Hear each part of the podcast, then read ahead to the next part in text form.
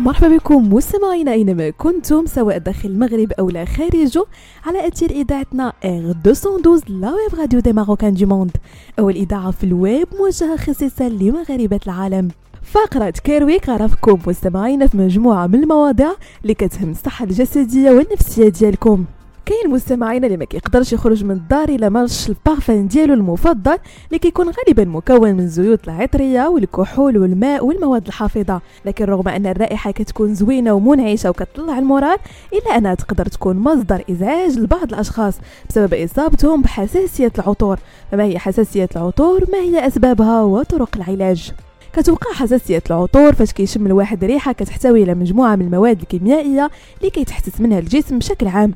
وفي غالبية الأحيان هذه الحساسية ما كتأديش لاستجابة مناعية من كامل الجسم وإنما كتأدي لبعض التهيجات اللي غالبا ما كتكون لها علاقة بالتنفس أو على مستوى الجلد. فيما يتعلق بأعراض هذه الحساسية فكاين مجموعة من الأعراض اللي كتبان على الشخص بعد ما كيستنشق أحد الروائح واللي كتكشف على أنه مصاب بحساسية العطور وكتمثل في العطس المتكرر حكه على مستوى الأنف السعال وحكه في العينين.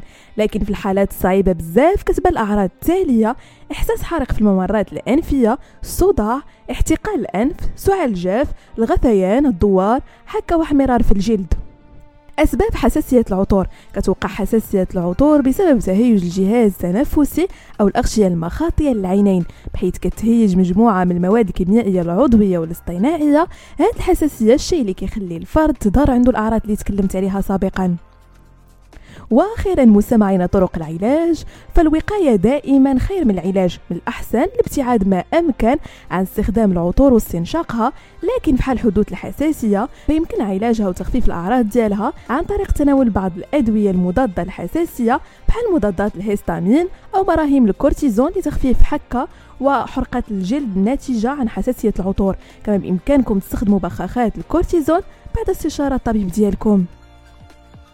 بهذا مستمعينا كنكون وصلنا لنهاية فقرة Care Week نضرب لكم موعد la semaine prochaine هادشي كامل على أثير إذاعتنا R 212 la web radio des Marocains du monde